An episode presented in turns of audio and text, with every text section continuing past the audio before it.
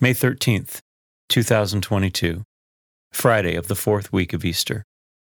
A reading from the Acts of the Apostles. When Paul came to Antioch in Pisidia, he said in the synagogue, My brothers, children of the family of Abraham, and those others among you who are God fearing, to us this word of salvation has been sent. The inhabitants of Jerusalem and their leaders failed to recognize him, and by condemning him, they fulfilled the oracles of the prophets that are read Sabbath after Sabbath. For even though they found no grounds for a death sentence, they asked Pilate to have him put to death.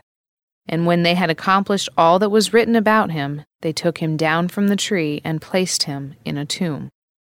But God raised him from the dead, and for many days he appeared to those who had come up with him from Galilee to Jerusalem. These are now his witnesses before the people.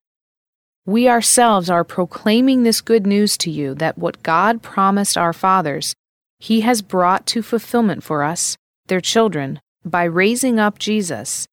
As it is written in the second psalm, You are my son, this day I have begotten you. The word of the Lord. The responsorial psalm. The response is, You are my son, this day I have begotten you. I myself have set up my king on Zion, my holy mountain. I will proclaim the decree of the Lord. The Lord said to me, You are my son, this day I have begotten you. You are my son, this day I have begotten you. Ask of me, and I will give you the nations for an inheritance, and the ends of the earth for your possession. You shall rule them with an iron rod. You shall shatter them like an earthen dish. You are my son.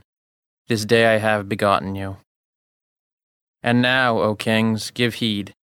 Take warning, you rulers of the earth. Serve the Lord with fear, and rejoice before him. With trembling rejoice.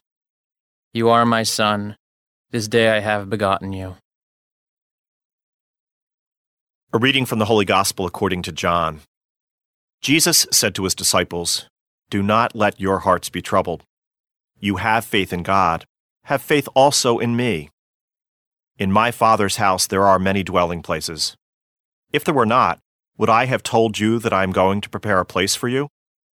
And if I go and prepare a place for you, I will come back again and take you to myself, so that where I am, you also may be. Where I am going, you know the way. Thomas said to him, Master, we do not know where you are going. How can we know the way? Jesus said to him, I am the way, and the truth, and the life. No one comes to the Father except through me.